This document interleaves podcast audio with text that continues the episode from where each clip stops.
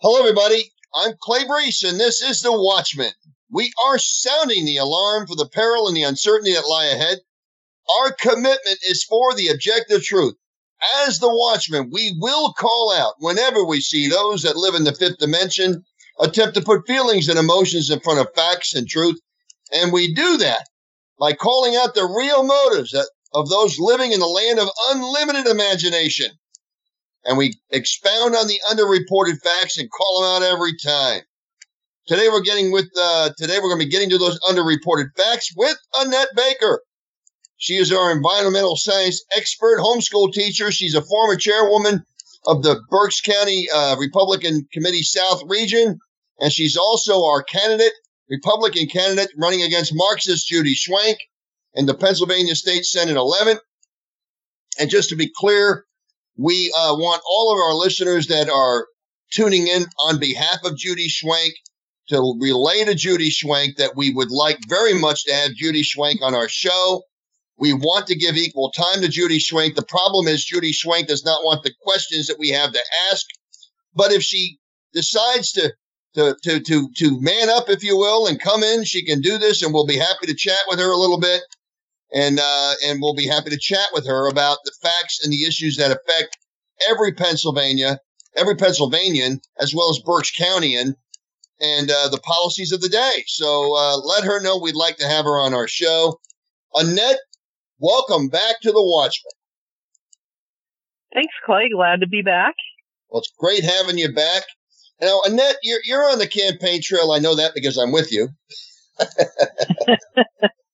Now we're we're out there and we're out there meeting people in Trump roadside rallies. We've had success in uh, Reading, a couple of locations. We've had success in Muhlenberg. We had success the other day in Wyomissing. Annette, can you tell our listeners what kind of success are we having? Are we really seeing one car a minute pull in for a Trump sign and information on you and the Senate candidate yourself? Uh, yeah, that obviously the uh, the big draw is the president. Um, you know, everyone recognizes uh, his signs and recognizes his name, obviously. So um, that that always gets people's attention, um, and particularly, yeah, I, what you're talking about a car a minute is uh, pretty close to to the average that we've seen everywhere we've gone, yeah. and um, it, it's amazing actually to see the excitement. Obviously, when we start out, it's it's a little slow in the beginning. Um, and then before we know it, uh, we've got cars coming in almost as quickly as we can hand out signs. We have people pulling in, um, which is just exciting. And, and everybody that's working loves to see that happening. Um, and then, you know, we have people putting signs together as fast as, as we hand them out most of the time. Um, just trying to keep up. And, and that's, that's the exciting part. And, and even when we're leaving, I mean, we still have people that are pulling in even as we're packing up. Hey, is it too late to get a sign? Can I get a sign before you leave? Um, and that's just, that's incredible. Uh, you know, for people to say that, that this area is definitely not Trump country, I think, uh, what we're seeing is there, there is definitely excitement for the president. There's excitement for what's going on. Um, in this area, uh, the, the reception seems to be very, very positive uh, with the with the roadside events that we're having. So I, I, think it's it's been great. It's been a lot of fun actually. Well, a lot of work, but it's a lot of fun. It is. It's fantastic, and and I'm going to tell you, I was sharing with our listeners in the last show, and I'm going to pass them by you here. But I look at Rasmussen reports all the time. Annette knows this. Uh, she and I chat about it, but not just the daily tracking number that shows Trump tracking ahead of Barack Hussein Obama from 2012 but also in his reelection bid, he's tracking, he's actually trending ahead of him in approval ratings, or right at, right at or above the numbers. They're pretty much there. But also, the consumer confidence numbers are, are starting to grow, and the consumer confidence numbers, if they're not already there, they're almost ahead of where they were in 2012. I don't want to miss that either. But I think what's interesting here is, and what I'm seeing, and, and I guess what we're seeing in these roadside rallies this is why we've got so much excitement because people understand that Trump brought in the great economy that we had, but also too, two thirds of Americans, 67% of Americans are recognizing that Trump is siding more with the police against the lawlessness lawbreakers. And they're 60%. Now, that's not exactly a, you know, 67, but it's still six out of 10. 60% of Americans believe the Democrats are siding more with the lawbreakers, the protesters, and the anarchists than they are the police. Annette, is that good for the Democrats to have 60% of Americans recognizing that they are on the side of lawlessness and that 67% of Americans are recognizing that Trump and the Republicans are on the side of law and order. Do you think that's why we're getting so much enthusiasm in Democrat run Reading? Oh, absolutely. The, the people that are um, stopping at these events, one of the things that I'll never forget, the one time we did one, um, it was a Muhlenberg event that we did.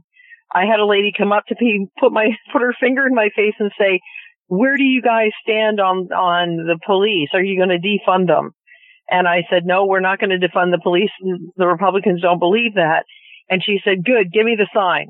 so, um, that was just one indicator. And I've had that multiple times, but that particular incident, uh, kind of stuck in my mind because, you know, she, she went on to say that, you know, she cannot believe that in our country we're having a debate about whether or not to adequately fund our police. And that's something that, you know, I would never have thought would be an issue. Um, obviously with all of the law- lawlessness that we see that's going on, um, I just saw a video, uh, this afternoon of a, um, a group of, uh, Antifa, um, demonstrators, rioters actually, walking through a neighborhood at midnight in Chicago, threatening to burn down the houses and kill the people inside. That is what really this this whole election comes down to. So There's one that side law, that's on the side. you're Sorry, saying that, you're saying that law and order is going to be on the ballot.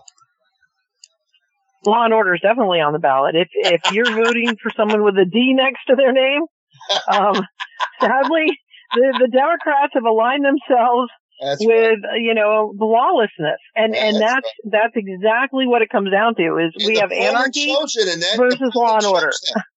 And the polling shows Absolutely, it. and, and people know it. The people know it. That's but what's interesting They is the polling, the polling shows it, but what you and I are seeing is a corroboration, if you will, approving of what the polling's showing.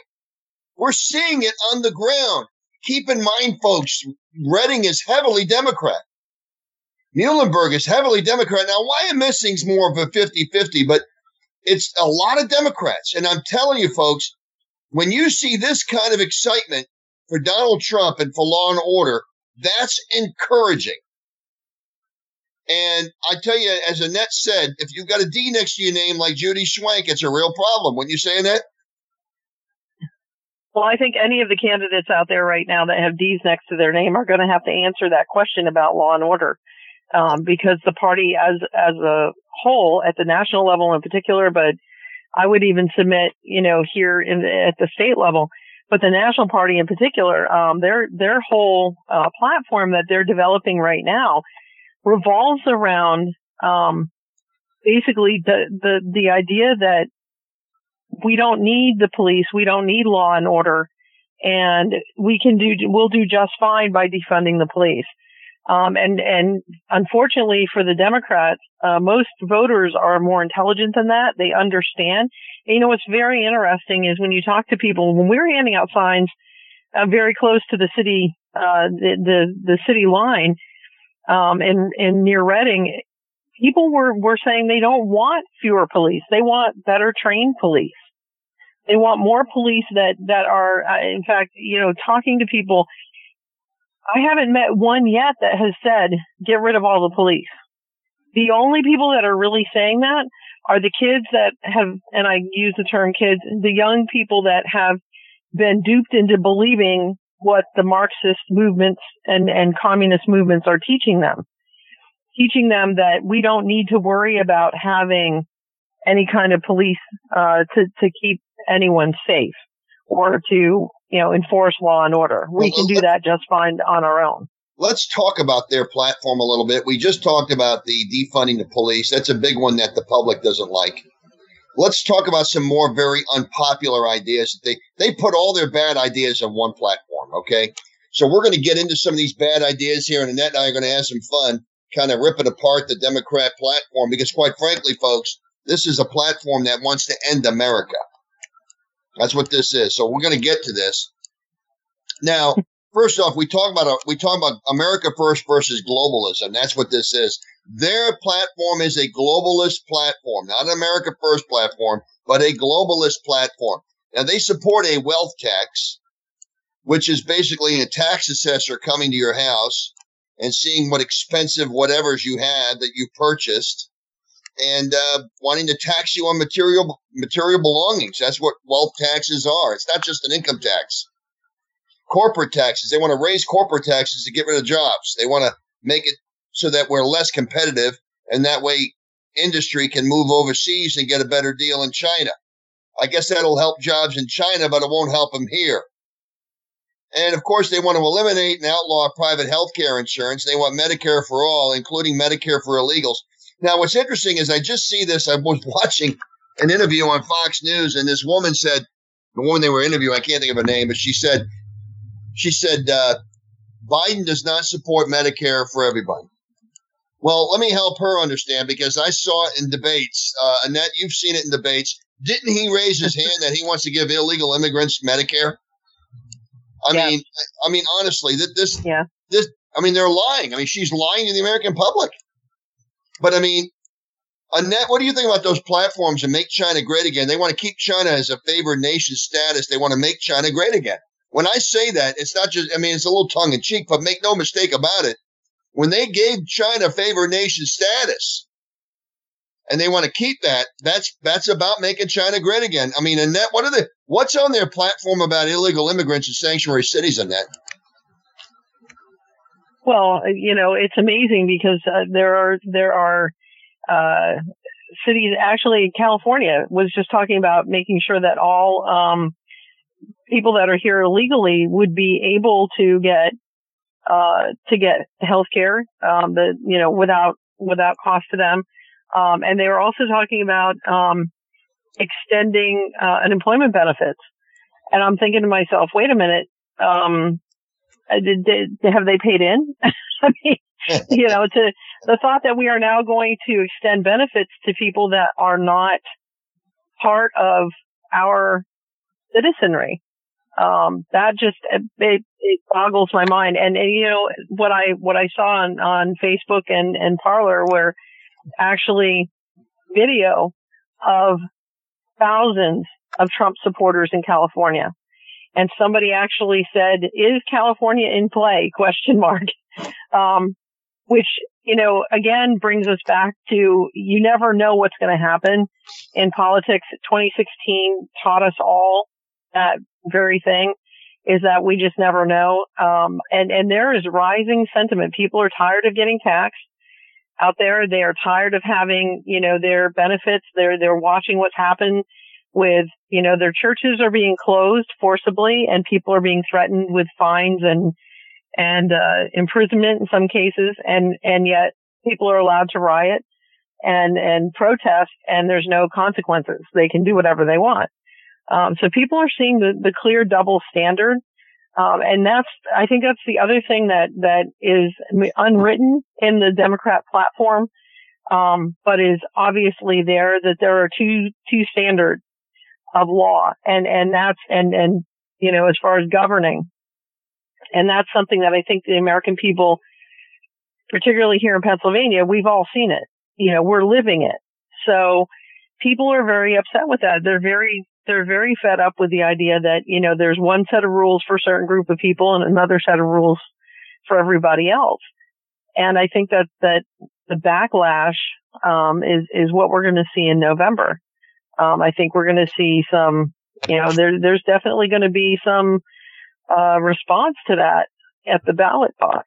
And that's where, you know, I kind of think about the, the National Popular Vote Compact that I've talked about before wouldn't it be something if if uh, the president wins, you know, not just a landslide in the electoral college, but actually has a significant number, um, you know, significantly wins the the national, you know, the popular vote across the country. I'd love to see that bill go the way of the dinosaur for another ten years or so. Well, I think I think um, I to not I, have to worry about it. I think you would like to have on this radio show, Annette. I, I think you would like to have Judy Schwank on here so you can have that discussion with her, right? Sure. Uh, yeah, I would. I'm. I am uh, looking forward to you know opportunities to discuss policy with her. Um, you know, I, that's something that uh, I, I would like to do um, because so, I believe that we have two very different. Yeah, we, we have an open we have an open invitation for her, right, Annette? Correct. Yes. Okay, Happy make, to happy to talk policy. yeah, we're we're ma- make sure we have an open invitation on this show for her. Anyway, um, but but how? But you know what's interesting is any party that wants to fund sanctuary cities, any party that's looking to give a group of people who are here illegally benefits that the rest of us that are here legally uh, are getting. I mean, any party that's willing to do that is the same people are the same people who will support policies that will support disorder crimes existing as well as supporting uh, you know lawlessness in the streets. And we see that now in portland. We see that now in chicago. I mean it's unbelievable what you're seeing in chicago. You get the mayor of chicago she's allowing this disruption to happen. This is what's going on. Folks these these people are out there now totally disrupting what's going on but they're allowing this disorder. And the american people as annette and i have, have just talked to you about but we we are here to confess and, and attribute to the american people see. When we when i re, when i recited a poll to you from rasmussen that 60% of americans believe that lawlessness mob rule and democrats are all in the same sentence folks we see that in reading why do you think we got Democrats raising their thumb up, saying thumbs up for Trump, hitting their horns, going by, seeing the Trump signs? this is why we're seeing it. I mean, now, Annette, one thing I think you're in favor of, maybe I don't want to put words in your mouth, but are you in favor of stacking the Supreme Court? no. yeah, that's a bad idea. Very bad idea.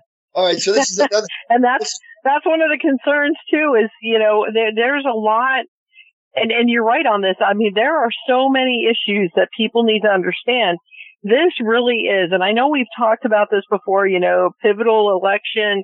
I truly believe, and I've talked to a number of people who have said the same thing. They believe this is a do or die election because if we don't get out there and get the votes out and, and make sure that the rule of law stands, they're, they are going to peel back a lot of these things, these, these issues.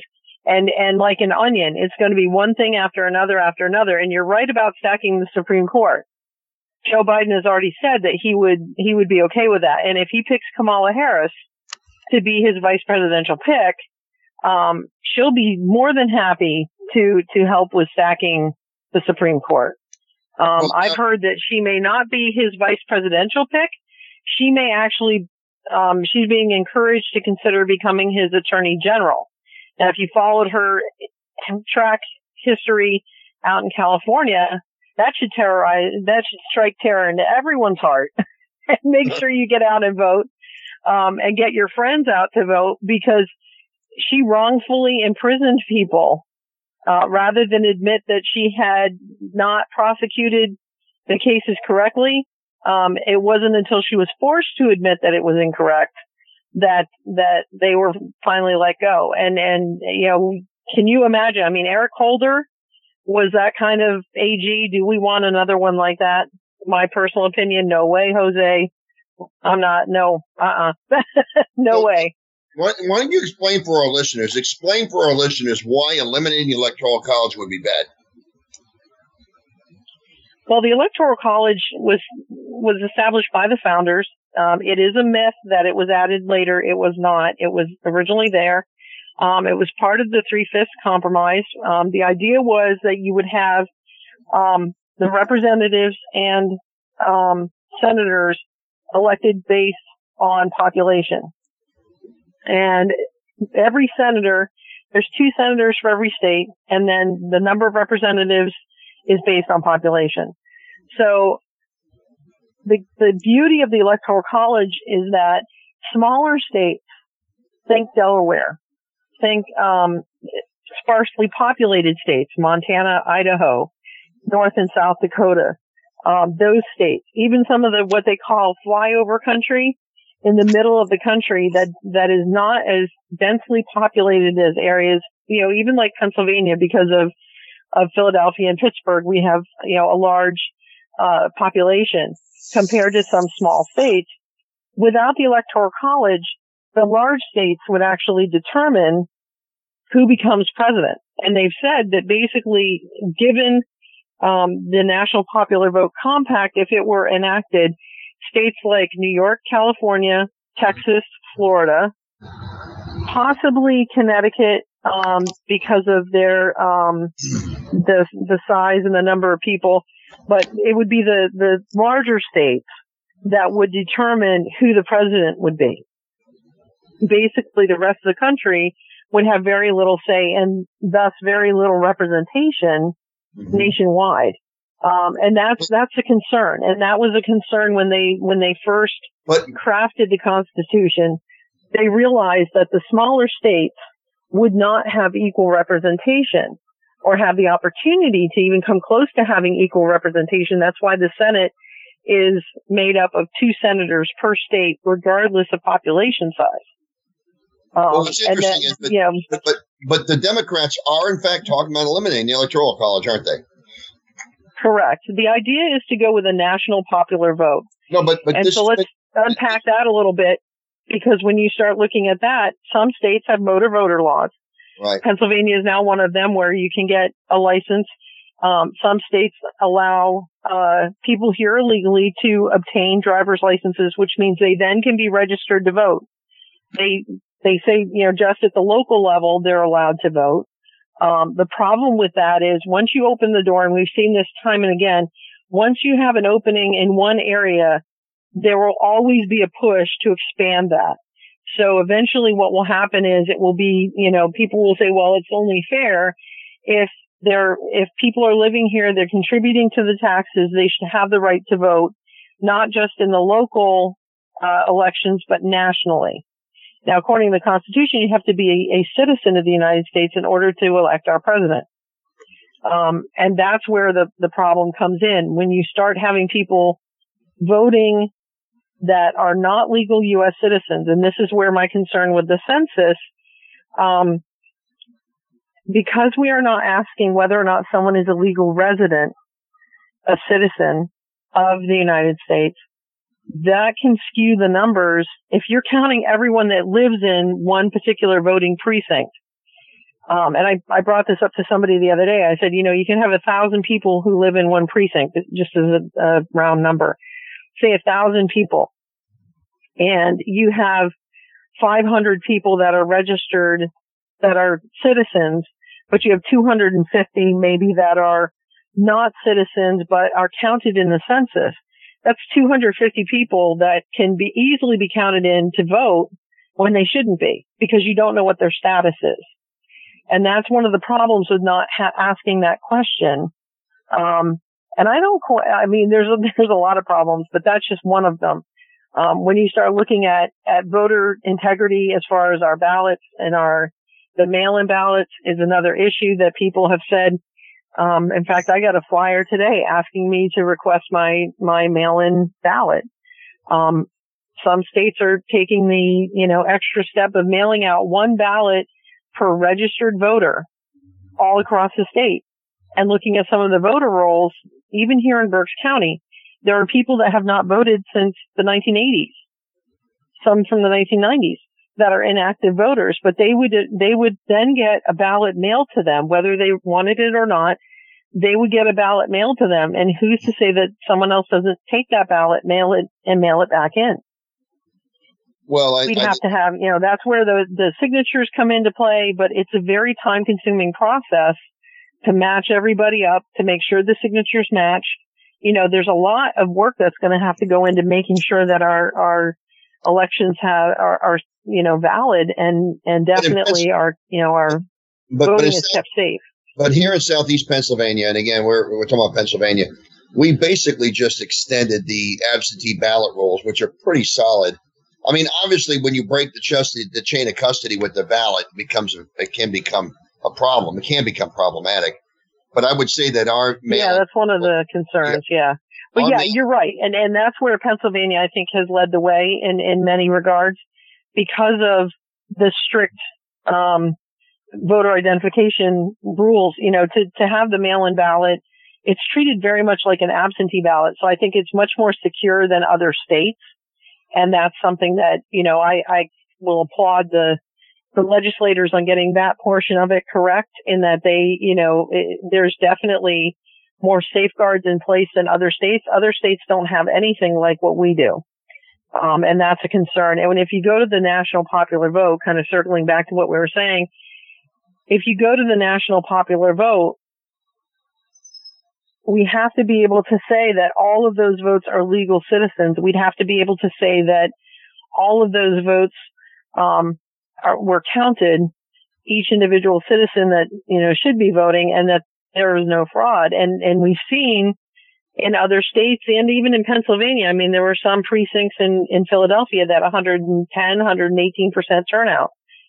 Not possible. but, you know, and 100% of the people voted for the Democrat, which was Hillary Clinton at the time, not one single vote for Donald Trump, which, you know, that raises some concern as well. Um, but that's something that, you know, with the national popular vote, it really does, um, an, an end around, um, with the, with the electoral college and puts us into a, a pure democracy. And that's what the founders realized. We, we were never meant to be a democracy. We are a representative republic and they had it that way for a reason because they saw what happened in Rome under democratic rule in the, in the you know, in terms of a, what, what they call a democracy um, a pure democracy where it's 51% rules. They wanted to make sure that those people who are in the minority, that those who had less than 51% of the voting block were also at the table and were able to be heard and not just because they had, you know, a certain number of people on their side and, and, and that was the end. Well, we are out of time. Thanks, Annette, for bringing us to a conclusion on our show today. Thanks to all of our listeners for listening. Thank you for tuning in. We appreciate all of our listeners for tuning in every week. We changed our time now. We're being aired on Saturday mo- uh, Saturday afternoons at 1 p.m. Uh, so please tune in every Saturday at 1 p.m. to, to our show, The Watchman, and, uh, and for this compelling, dis- distinct discussion. So thank you, Annette, for being with us. Thanks to all of our listeners for tuning in. See you next week on The Watchman. For Annette Baker, I'm Clay Brees. Goodbye for now.